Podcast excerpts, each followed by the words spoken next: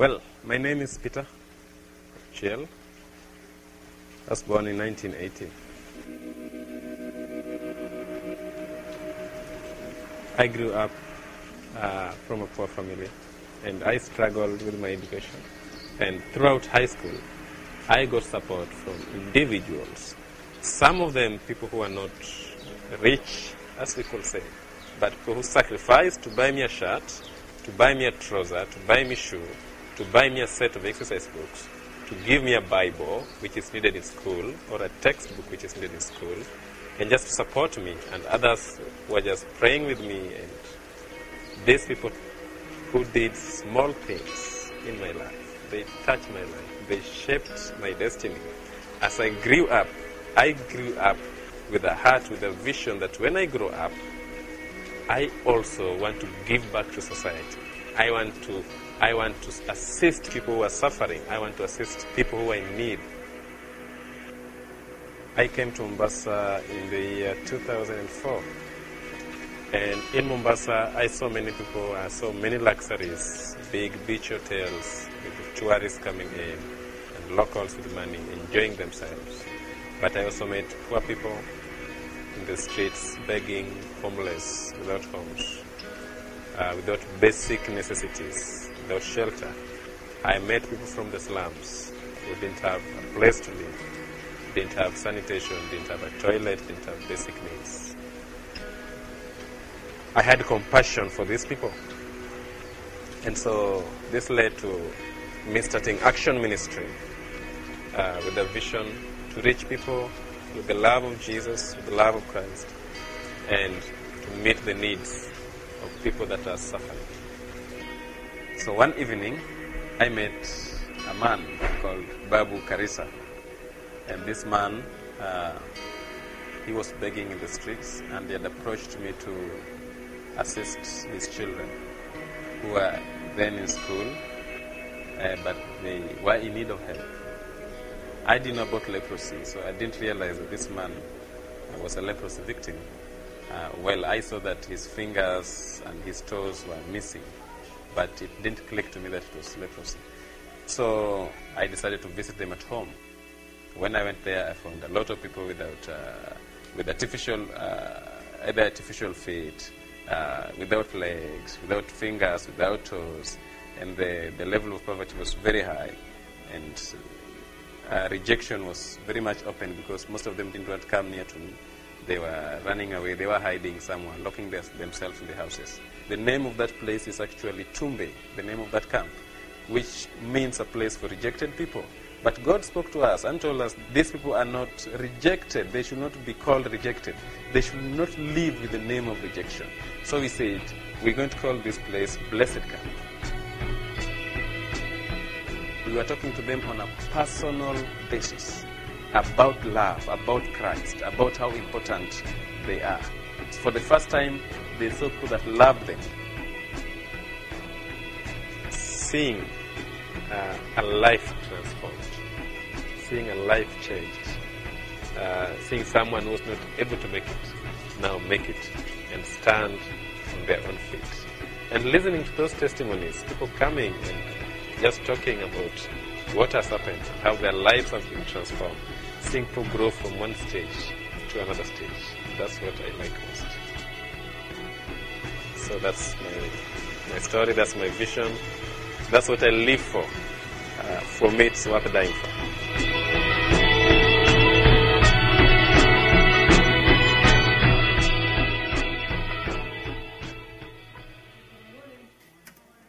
Welcome to the creek. Welcome to the rainy creek. Uh, the creek's filling up this morning, which is needed. Uh, that is uh, Action Ministry. They are an affiliate of Global Support Mission. Uh, when you guys give, I, I, I, want to make something clear. When you give, uh, you're giving to get the gospel to these places. When we launched the church a, a year and a half ago, it's been kind of a, an emotional morning for me. I don't know why, because we're, we're, finishing Matthew, so it's a great milestone. Um, you're welcome, by the way. Um, and I, I, just reflected over our journey the last year and a half. And when we launched, we uh, said we are going to be a church that, that is, going to be a giving church. Uh, the local church is a storehouse. Um, it's designed to bring our tithes, our offerings, if you think of it in, the, in an Old Testament context, the place where we brought the grain, and the grain then gets distributed uh, to the needs. And so when we launched this church, we said, you know, we're not out to build our kingdom, we want to build God's kingdom. And uh, when you give, and, and, Heather and I give, we're, we're the first ones to give every week.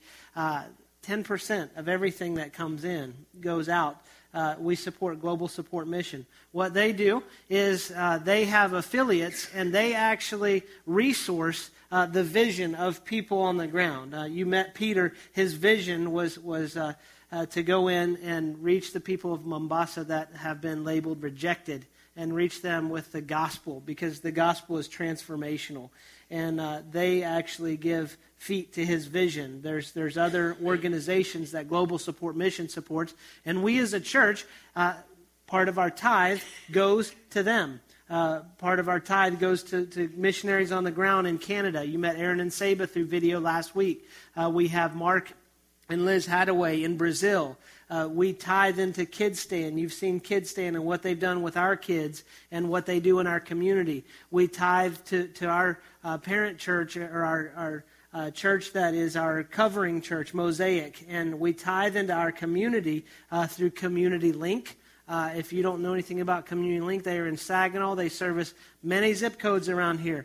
Um, they feed people. They, they help get clothes and resources to people. And as a church, we believe in having our hands in that, our fingerprints on the gospel, uh, because someone getting food that can't afford food, that is part of the gospel it leads to transformation. So when you give to that, that's what that's what your fingerprints are on. Uh, through watching Peter's story, you need to understand that as the creek, your fingerprints are on the gospel getting to people in Mombasa.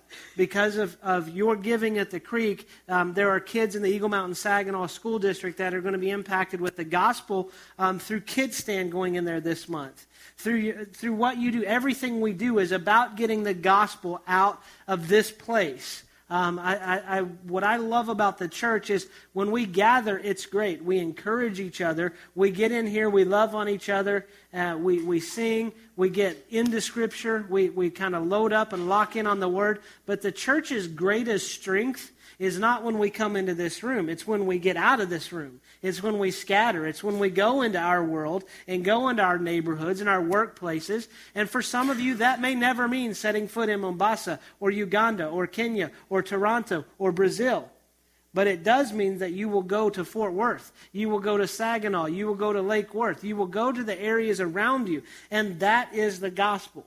And, and I love what we're finishing with today and finishing up Matthew because uh, he finishes this with a commission that we are commissioned by the king.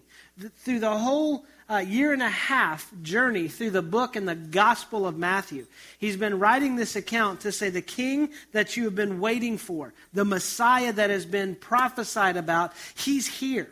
And Matthew writes this perspective to a Jewish audience to say, you need to quit looking for the king you've been waiting on because here he is. Jesus is the Messiah. The Messiah is the King, and the King is here. And I love that we've been able to see and grow uh, with uh, the gospel through the last year and a half. I can tell you that I love Jesus more now than I did when we started this. And I hope you can say the same. I mean, I hope that, that through this collision with the gospel over, the, over this time, that you have fallen in love with Jesus, maybe for the first time. And through the Creeks ministry, we have many people who have fallen in love with Jesus for the first time. We've had many people who have reconnected with Jesus. And we've tried to stay clear and not step in the religious stuff, but let's just get locked in here with Jesus. And, you know, we, we've seen all of this process. We've seen Jesus growing in his ministry. We've seen the disciples uh, and the mess that the disciples are and how Jesus uses these messed up people to change the world. I, I, I think I'm at the front of the line when I would say we're a mess. I'm a mess. I mean, I, I can't get all my stuff together, uh, and God still uses me. God has, uh, I'm amazed when I look at what God has done through uh, His vision that He's given in my life about the creek. And the people that I've connected with and the relationships I've had and the life transformation that's been a result of that. Uh, when we do baptism weekend, that's a very emotional weekend for me because baptism is kind of that exclamation point, that outward sign of an inward change. And it, it, I, I am humbled and blown away that we get to be a part of what God wants to do in the redemption story of mankind. And, and he started this community from just a vision. He, he's opened up a daycare for us.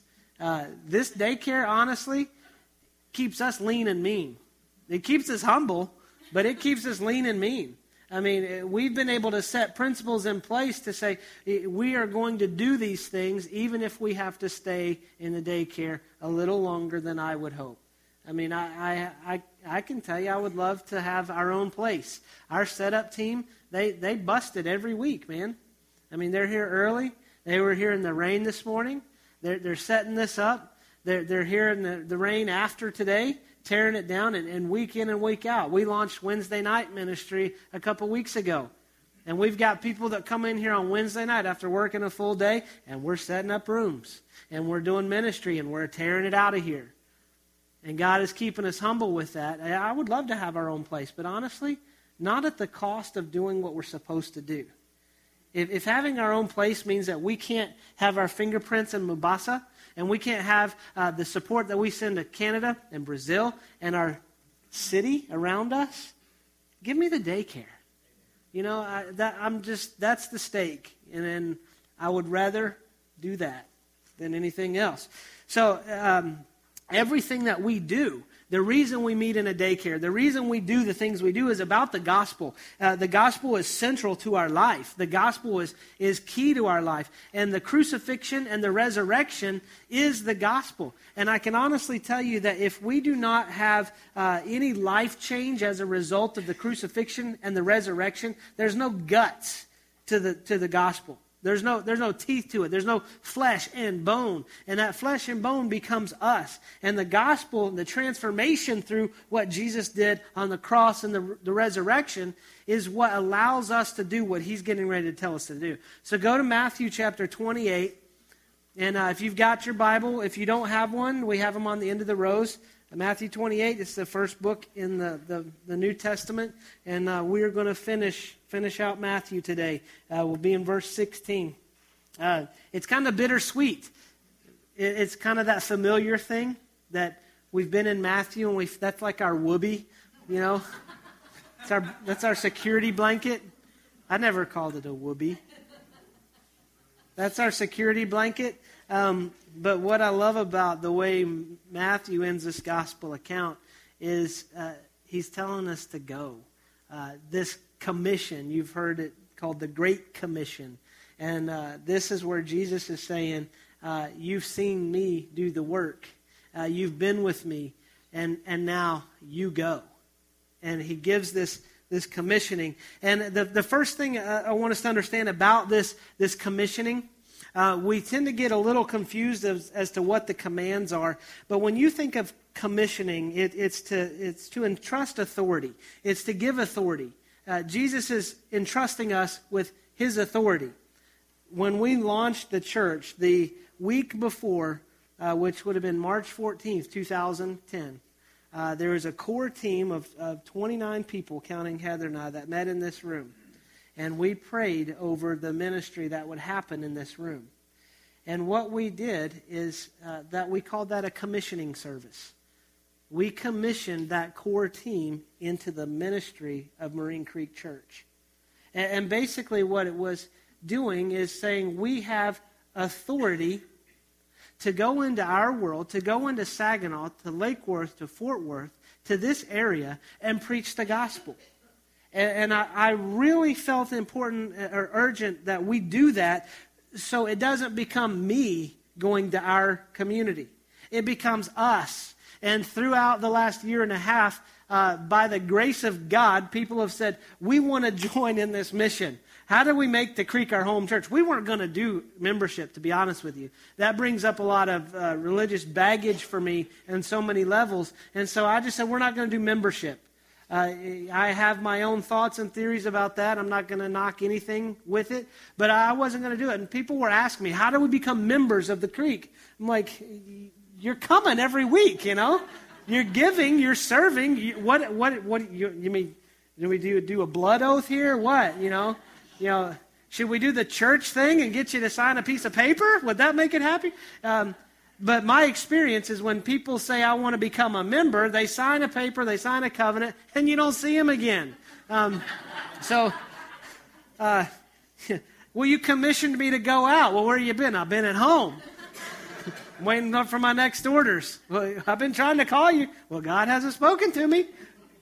Uh, Commissioning is giving this authority, and Jesus is giving this authority to go into all the world. And, and when we commission people here at the Creek, uh, the core membership class has become that. It's a commissioning. It's not, you don't have the, the license to sign a covenant that says, the church, the Marine Creek Church, the Creek is my home, I'm a core member, and now I don't have to do anything. It, it's quite the opposite. Membership here carries a very high responsibility, and, and it's not to be taken lightly because the reason we call it core is the 29 people that were in this room on March 14th, 2010, and we commissioned all of us into ministry. That's the same thing that our core membership class is.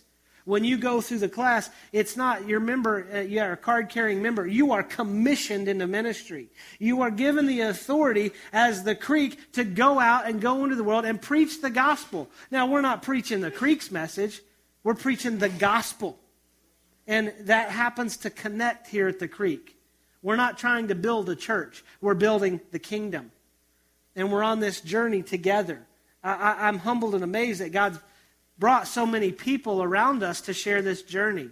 I was messing around in our database this week. Uh, in, in the last year and a half, there's been over 700 people that have come through the creek. Now, that doesn't inflate my ego. Uh, it kind of like, well, where did most of them go? You know? It's like, Am I that bad, God? I mean, I, I understand this. We're not the church for everybody. You know, and we're not going to bend to try to get people to like us to stay and like, oh yeah, we'll we'll give you that, and we can promise you that. We're not selling Jesus here. You know, I, we prayed for God to bring committed people that are willing to go into the world and preach the gospel. And that's what we're going to do. And, and in this commission, Jesus is giving us this commission. Let's, let's read about it here. Uh, start in verse 16, and then uh, we'll go on through it. I'm going to read it, and then we'll come back and make some comments about it. Then the eleven disciples went to Galilee. Uh, to the mountain where Jesus had told them to go. When they saw him, they worshiped him, but some doubted.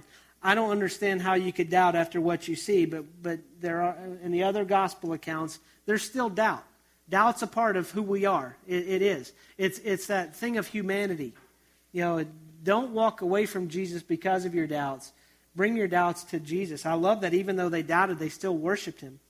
Then Jesus came to them and said, All authority in heaven on earth has been given to me. Therefore, go and make disciples of all nations, baptizing them in the name of the Father and of the Son and of the Holy Spirit, and teaching them to obey everything I have commanded you and surely I am with you always to the very end of the age. What he's doing is, is when he is sending them out, when he is saying, Therefore, all authority has been given to me, all authority in heaven. If you remember, there were times when Jesus was asked, By what authority do you do these things? All authority in heaven has been entrusted to Jesus. And what Jesus is doing here is he's saying, I am letting, I'm entrusting my authority to you. The, the challenge with that in church is we tend to use or abuse that authority to get people to stop instead of to go. Jesus is saying, All authority in heaven has been given to me, therefore go. Jesus gives us the authority to start things, and I think in churches, we've tended to use that or abuse that authority to get people to stop. Well, you need to stop this. You need to stop this. That's that's detestable. That lifestyle, you can't do that. Don't you stop it. Stop it. Stop it. I mean, it, it, uh, as a parent, remember when your kids were toddlers, and some of you are in that phase, and we're encouraging you, but you feel like all you do all day long is stop it. Stop it. Will you stop that? Will you stop that? Stop it. Stop stop stop stop stop. You, you want to get you want to record it on your iPhone, just a memo. Stop, you know, and you got to record several of them. Stop it now. Stop. Stop. Stop it you know, and it progresses. The church is the same way. We've taken this authority of Jesus and we'll go, uh, We love you. Come on in. Everybody's welcome at church. We love you. We love people. We love the sinner, not the sin. But then something shifts. We're like, Well, wait, I don't really like that sin that, I, that, that you're involved in. So stop it. Stop it. I'm convinced of this. When we collide with Jesus and fall in love with Jesus, that will cause us to stop some things. I do some things that I know Heather can't stand. I mean, there's noises I make that I, I, I don't even realize I'm making them half the time. And she's like, why, why do you do that? I don't know, honey. Why don't you stop it? I can't. You know? She's like, you need Jesus. I, I'm. Con- I'm convinced that, that when we fall in love with Jesus, that he begins to shape our character. Uh, when youth ministry, I was meeting with a youth pastor one day, and we were talking about uh, some of the attire the teenagers chose to wear to church. And uh, I love what he said. He, he stood, he was quiet through the whole meeting, and he finally said, Guys, how about this? How about we let Jesus change their heart, and then they'll change their t shirt? You know, in church, it's the same way. Let's, let's get them to Jesus and let Jesus handle that. You know, we try to be that convictor, and it doesn't, doesn't work. And He's given us the authority to go and to do and to teach people to fall in love with Jesus. That's when things change. You know, we, we can't legislate people's morality. We try. I mean, look, look at all of the debates and the, the political stuff that goes on of people trying to legislate morality. You know what? Why don't we follow Jesus? Why don't we, we seek a holy, righteous life and then stuff starts cleaning up? Do you, do you see what? And, and, as the church, we're called to go and, and help people become lovers of Jesus, not to go call them out and say, stop that. Let's say, do this, love Jesus. And then he begins to work on that. So that's the commission. Well, you know, it, it's him giving the authority. It's Jesus giving us his authority to put us into service. I mean, think about commissioning a ship in the Navy. I mean, you're putting it in service for work. When Jesus gives this commission, he's saying, man, don't just go sit in an upper room somewhere and talk about everything you saw me do and wait for me to come back. I'm giving you authority to go and you need to get going. And, and so he gives us this commission, and then he gives us a command in here. And, and the interesting thing is, we tend to get confused. I, I know I did for years on what this command is. Uh, we, we tended to think that the command meant to go. Like Jesus is commanding the church, the disciples, us to go. And so the church is taught that in this passage, Jesus is commanding you to go. Uh, in, in, other words, some pastors like get up off your backside and get out into the world. Well, here, here's the, the, the challenge in that. That's not the command. When Jesus said, therefore, go, that wasn't the command. There, there are verb tenses in the Greek, just as we have in, in English. And, and one of the verb tenses that would mean this is an imperative, which would translate instead of go, it's do it. It's a command. If you're a parent, you understand that command. Do it. Jesus isn't giving this imperative command in this, in this scripture, in this passage. The command, it, it, when he says go, therefore go into all the world, he's saying it's natural. Therefore, in your going, or as you go. What Jesus is saying, let me, let me, let me read this. It says, All authority has been given he- all authority in heaven and on earth has been given to me. Therefore, as you go, make disciples. See, the going is natural. The making disciples is what we're commanded to do. And it's not, remember, the authority, it's not, we don't make disciples by commanding people to stop things. We use that authority to lead them to Jesus and to fall in love with Jesus eh, when you came in this morning, and, and most of you got in, and I hugged you, and it was a nice wet embrace there from the rain. Um, but I didn't tell you you had to breathe, did I? I? I mean, you didn't come to me as your pastor and go, Can I breathe? Please? No. You, you just did it. I mean, you've been sitting here listening to me, and you've been breathing. It's natural, it's what living people do. I mean, we just can't help it. It's like some of the things that I do that Heather, Heather's like, why do you do? I don't know. But I breathe. That's one of the things I do. It just happens, you know. I don't even have to think about it. It just, it's there. And that's the autonomic system in our body. What Jesus is saying is, as you go, that's natural. That's normal. I mean, you're people. You're alive. You go. That's what people do. They move through life. They don't become sedentary. And so he says, as you go, make disciples. That needs to be natural. The way a disciple would, would be called by a rabbi is uh, uh, uh, the day, in the day, a rabbi would, would interview and inquire of people who wanted to follow him. And these disciples uh, would have been the same way. They would have sought out the uh, mentorship of a rabbi. The rabbi would choose who would follow him by grace and he would say, uh, You come follow me. And what would happen is this man would become a disciple of this rabbi. He would take up his teaching, or his yoke, as it was called, and he would follow this rabbi. He, he would eat what he ate. He would walk in the same footprints he walked. He would follow him so closely. He would begin to talk like him that honestly, it would be hard to tell who was the disciple and who was the rabbi. Uh, you ever have those friends that they, they meet a new friend or they make a new friend and they start kind of becoming that person? You're like, you're talking like them. You're dressing like them. You're, you're becoming them. That's what a discipleship is. And so when we look at Jesus calling these disciples, uh, he said, Come follow me. And he spent time with them. And he said, You've seen me do these things. I want you to follow me so closely that when the world sees you, they don't know if they're looking at me or you. And when we make disciples, that's the same thing that we do. It was a privilege to follow the rabbi. The rabbi didn't say, You have to stay here. They could leave. You could leave at any time. But they wanted to follow this rabbi. They had a deep love and a respect for this rabbi. You have heard Jesus referred to in the Gospel of Matthew as a rabbi. Judas referred to him as rabbi, never Lord. And Jesus has gone to these men and says, Come, come follow me. And with everything in them, they followed him. And he says, Now, as I have called you to follow me, you go into the world and you make disciples. Um, that means that, that our command in making disciples is make people lovers of Jesus, not empty religious people.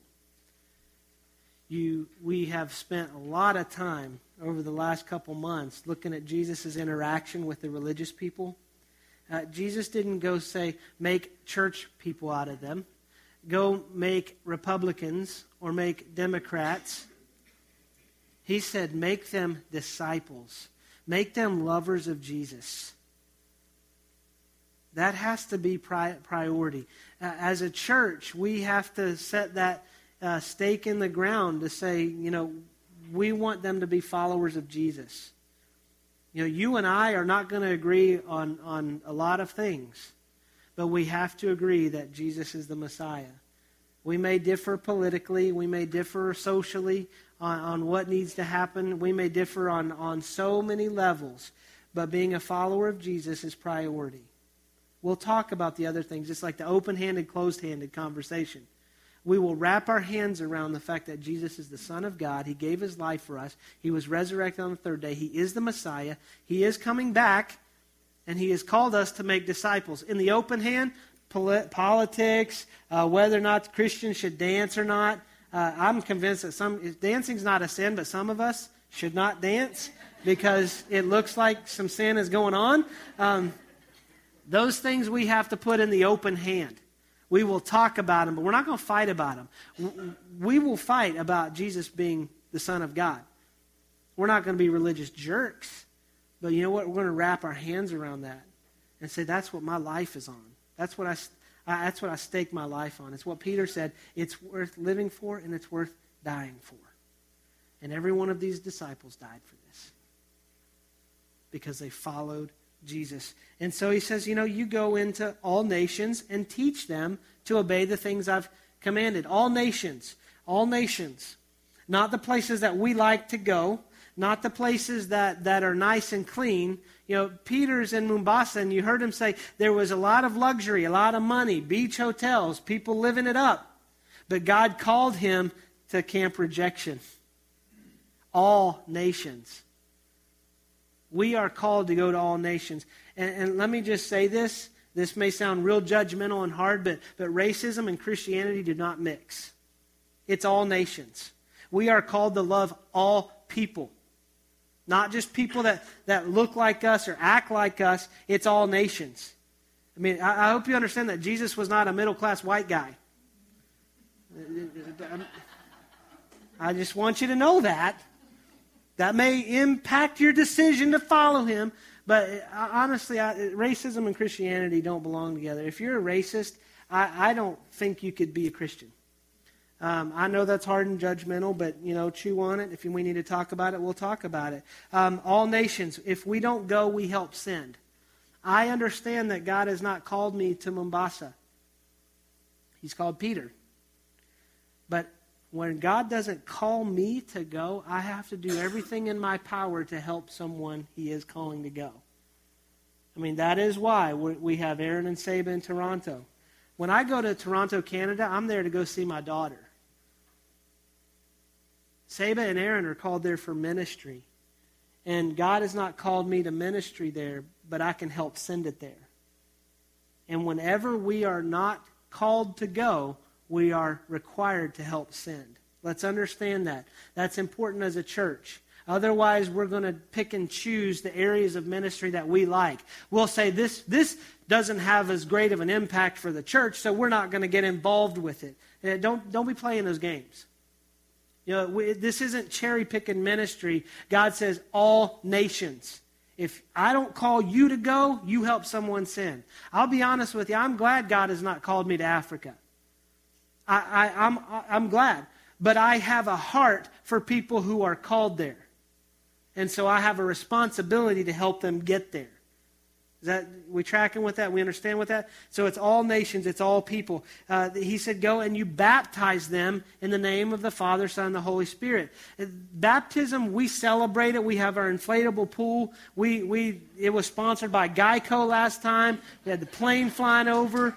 Um, it's just a it's it's it's a celebration. It's awesome. Uh, but there's a cost associated with it. In, in the first century, if you were baptized as a follower of the way or a derogatory term Christian, if you were baptized, you were outed. I mean, it, it was like you were outed in society. And, and you would have a cost associated with that. It might mean that your family can't do commerce it would mean that your family can't buy in the marketplace. There was a cost associated with it. I love how Jesus builds the cost into baptism. He, he says, You take up your cross and follow me. There's a cost associated with it. For us to go make disciples means we have to die to ourselves. Taking up the cross would be like me loading up my coffin in my car to come to church.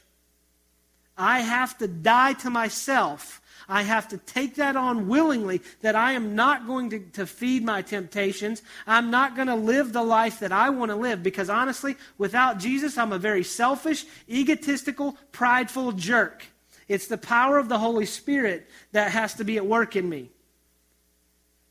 And I have to die to those things. That's the cost. When I am baptized into Christ, with Him as my head, my Lord, my Savior, and my God, I'm dying to those things.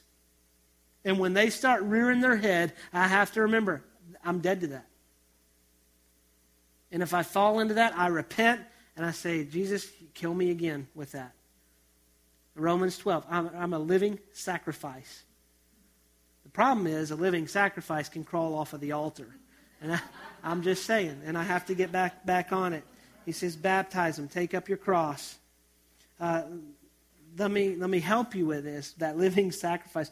Just because you get saved uh, or you put your faith in Jesus, you're reborn, whatever Christian term we want to put around it, um, it is life transformation through the gospel. And our life is radically changed by what the reality of what Jesus has done or not. Just because that happens does not mean you, you're not going to have temptation. Sometimes it gets harder because here's the a, a, hard reality. There is an enemy that does not desire us to go. We have an enemy that his goal is to get us nice and happy where we are. That we start making the determinations that we're we're just fine. We can coast a little bit. We're good. I mean, we, we still have some room in the daycare, or, or we're, we're doing some good things in the community. We can chill for a little bit. There's an enemy that wants us to settle and don't and we can't go. He can't affect our eternity. We are bought and paid for with the blood of Jesus, and we have asked for that sacrifice to be appropriated in our life. He can't change our eternity, but what he can do is he can affect our ability, our effectiveness, and our desire to go. And it was going, that's a nice chair. I mean, if, if Satan could build churches, you wouldn't be sitting on a plastic lifetime folding chair. You'd be in a La-Z-Boy recliner with a cup holder and a remote. I'm just, we're going to call it out there.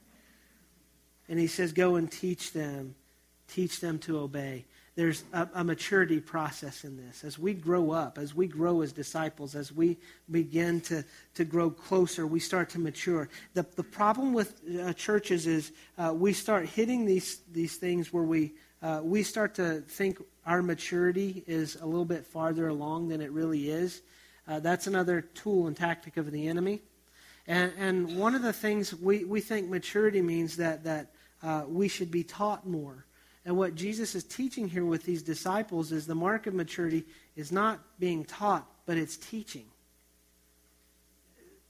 It's, it's not what can you continue to do for me, church. Uh, Matt, teach me more, teach me more. It, the mark of maturity is that we get out and we are teaching others it's great. We're going to gather and we're going to spend time. We're going to do Bible studies as much as we can. Uh, I, I, love the community groups. Um, it, we're going to get into the Word of God. I mean, we're going to teach, we're going to preach, and we're going to live the Bible. But it's not so that we can learn more stuff in church that we don't plan to use. It's so we can go. I mean, that's the maturity. These disciples, you think about it, some of them, it's questionable whether or not they were real Christians at that time. They didn't have the Holy Spirit living in them. That wasn't given until Acts 2. And so he's saying, don't follow me anymore to say, teach me, teach me, teach me. He says, go teach, go teach, go teach, go make disciples. Maturity means we study the Bible and then communicate it to others in a way they can understand. About the year 2000, I was nowhere near reading my Bible regularly. And honestly, I, I, I, probably held the, the same belief that a lot of people fall into. It's hard to understand. I don't get anything out of it. I'll read and, and nothing happens. I don't, you know, I don't hear angelic voices going, Hallelujah, Matt read the Bible. It doesn't happen. Um, I, I, mean, I read and I, I, may still have a day that's just as bad as if I didn't read it. And I, I, was like, you know, I get confused in the these, thou's, arts, don'ts, don'ts, all this stuff. And, and I just walked away from it. In 2000, late 2000, 2001, when Heather and I uh, got our family back into church, I began to pray, God, give me a hunger for your word, but, but let me experience your word in a way that it's, I can understand it. Uh, I, I, got a different translation of the Bible. Um, the, the King Jimmy, the King James version, is not the, the only holy Bible. Uh, I, I teach from an NIV. That doesn't mean that I won't teach from anything else from, from uh, a scripture. I may teach from the ESV. That doesn't, it's not the extra special version. It's the English Standard Version.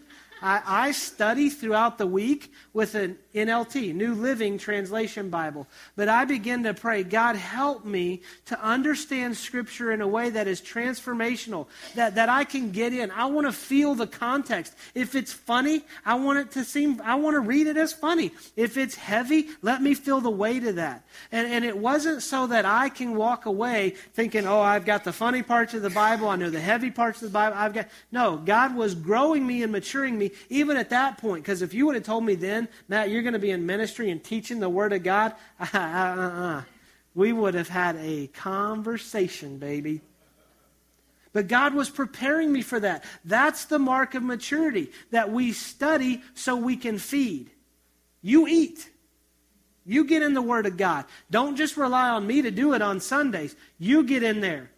But you do it for the purpose of teaching other people. That's the maturity. And Jesus is saying, as you do these things, in your going, as you're making disciples, as you're teaching them to obey, and as you're maturing, and the people following you are maturing, and they are focusing on Jesus, they're growing up, Jesus is saying, I will be with you. You have the presence of the King.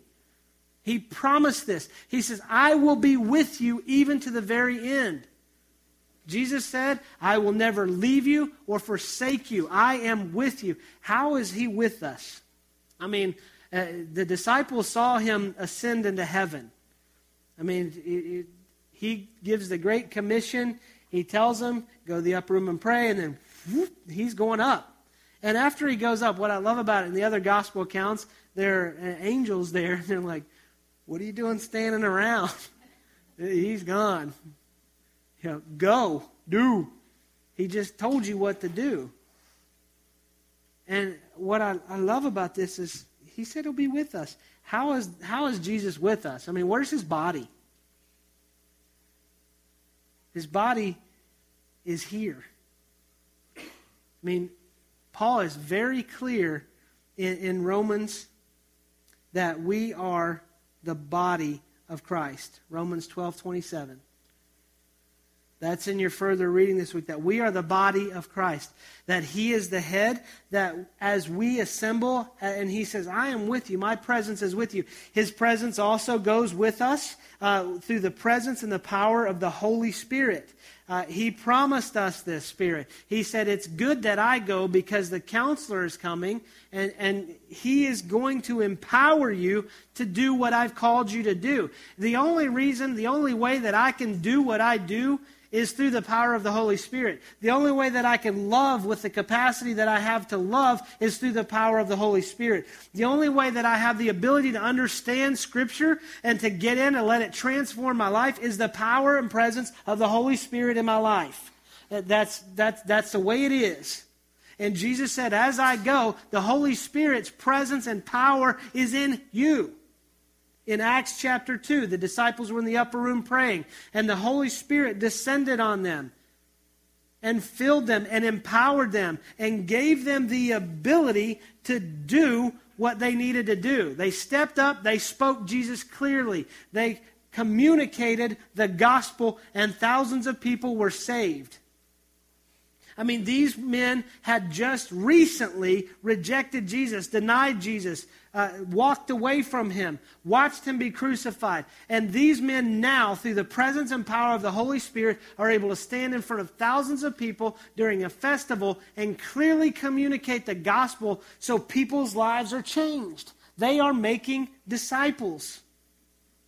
And then they get them, that they baptize them, and then they start forming these churches in Acts and you see the birth of the church and the assembling of the body of Christ through the power and presence of the Holy Spirit. The Holy Spirit empowers us to make Jesus clear.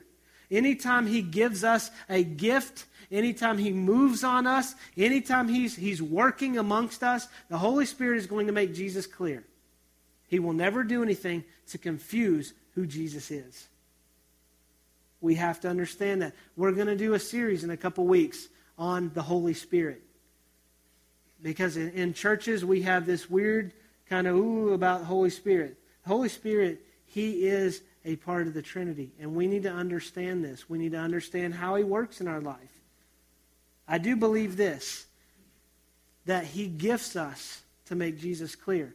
And that for every need that God brings through the door of this church or across the table of this church or on the email of this church, Every need that God brings, He has given us the giftings and ability in our church community to meet those needs.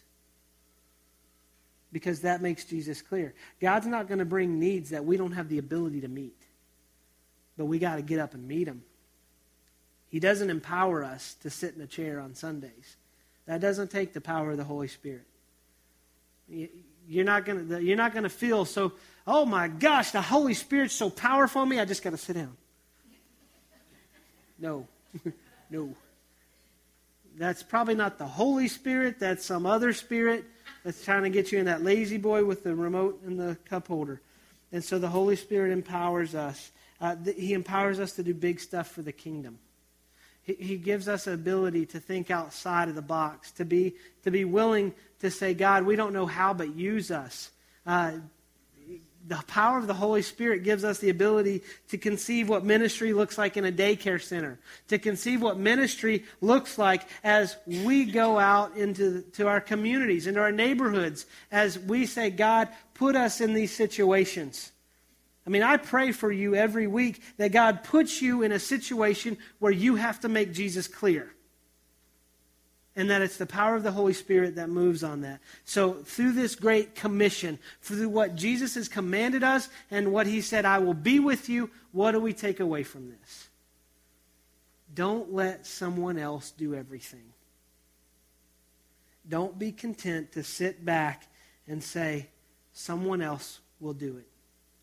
Someone else will give. Someone else will serve. And I'm not, I'm not harping for money. I'm not harping for volunteers. I'm, I'm being honest with you. There are too many lazy people in church that sit back and think someone else will do it.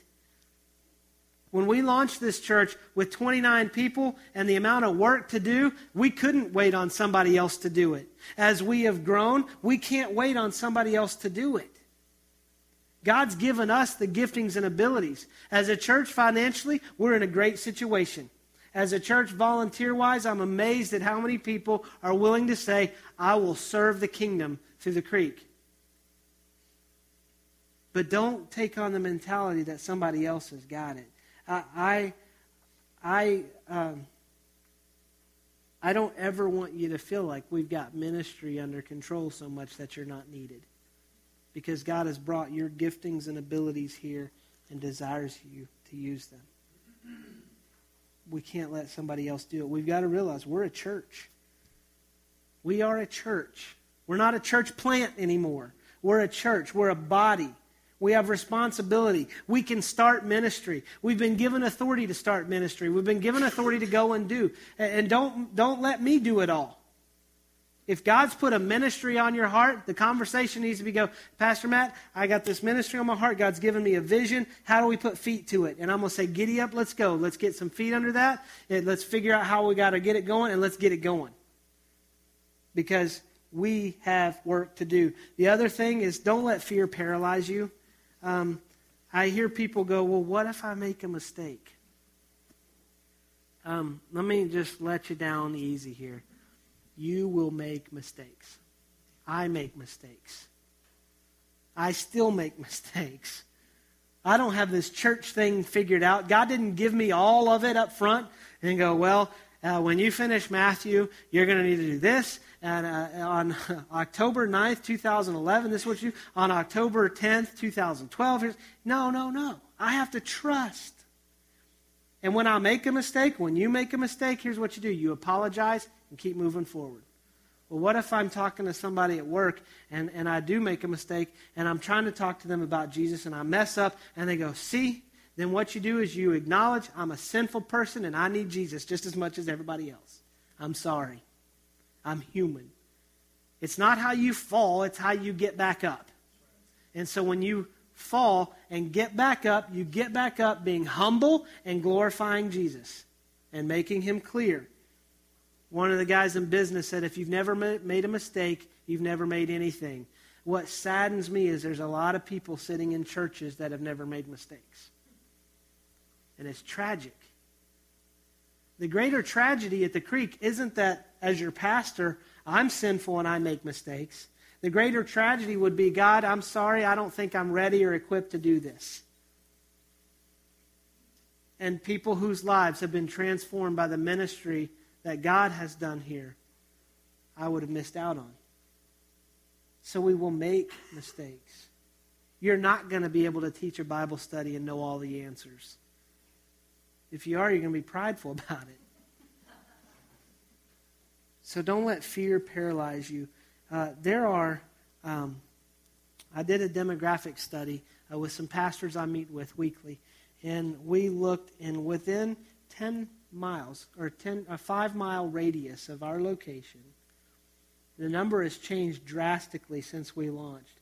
uh, but within five miles of, of Lake Worth, really the intersection of Azle Avenue and Boat Club, five mile radius, 120,000 people. God has called us to go. Those 120,000 people may not fit in this daycare, but you know what? They fit in the kingdom. And I love Jesus too much to keep him to myself. And I'm going to do my part to be responsible to go into the world where Jesus has called me.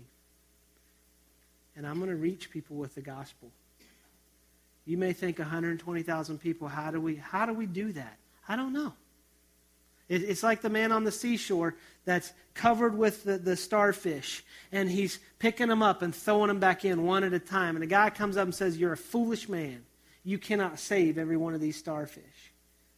He picks another one up and he looks at the guy and says, But I can save this one. And he throws it and he reaches down and picks up another one. That's what God's called us to do. Not to be overwhelmed by how many people are not connected with the church or not connected with Jesus, but to say, that's a relationship I can have. That's a conversation I can have. That's someone that I can introduce to Jesus and make Jesus very clear. And that's what our calling is to do. So here, here's the deal. Here's the challenge is we've been commissioned. We've given, been given the authority. We've been given the command. Jesus is with us. And so let's go. I mean, let's go. In our going, let's make disciples. And I've committed to that. You have to commit to that. You have to say, Jesus, everywhere I go, in my going, I'm not going to be perfect, but I'm going to make disciples. I want to live a clear picture of Jesus so when people see me, they don't know who it is. Is that Jesus or is that Matt? Is that Jesus or is that me? so let's go. Let's pray. Father, we love you. Thank you for the gospel. Thank you for the life transformation that is a result of the cross and the empty tomb and the power of the Holy Spirit through the resurrection. Thank you that we have new life. Thank you for calling us and challenging us and moving us so that we don't live a sedentary, transformed life. God, you've called us to go. And so we ask that you give us the strength, give us the courage, give us the ability to go in your name. That, Father, we don't go in and, and push our agenda. We, we don't go uh, on, um, this isn't a Jesus hunt that we go and say, you have to repent or die. But God, you've called us to relationships and interactions. You've given us abilities and giftings through the Holy Spirit. Thank you for those gifts. And we ask that you begin to make it abundantly clear to us the needs that our gifts can meet. Thank you for the organizations that you have partnered us with to, to help the gospel be in all nations. But Jesus, through the power of the Holy Spirit, just give us a, a, kick in the seat today so that we're not content to sit here and send money or send other people to all nations, but get us up and into our neighborhoods, into our workplaces, the cubicle next to us.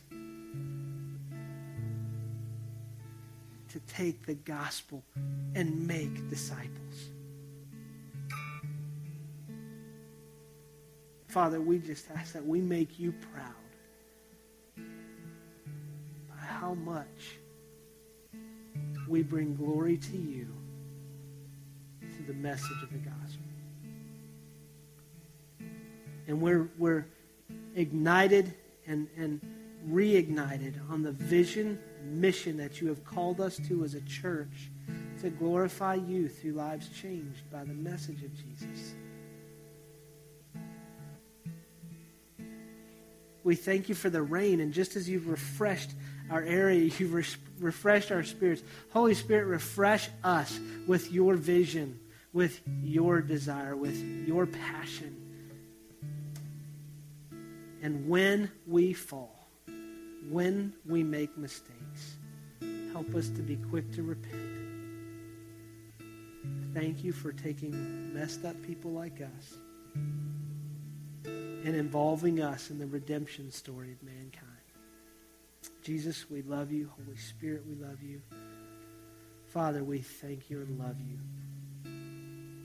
Let us be clear images and reflections of Jesus to our world this week. We love you so much. In Jesus' name, amen.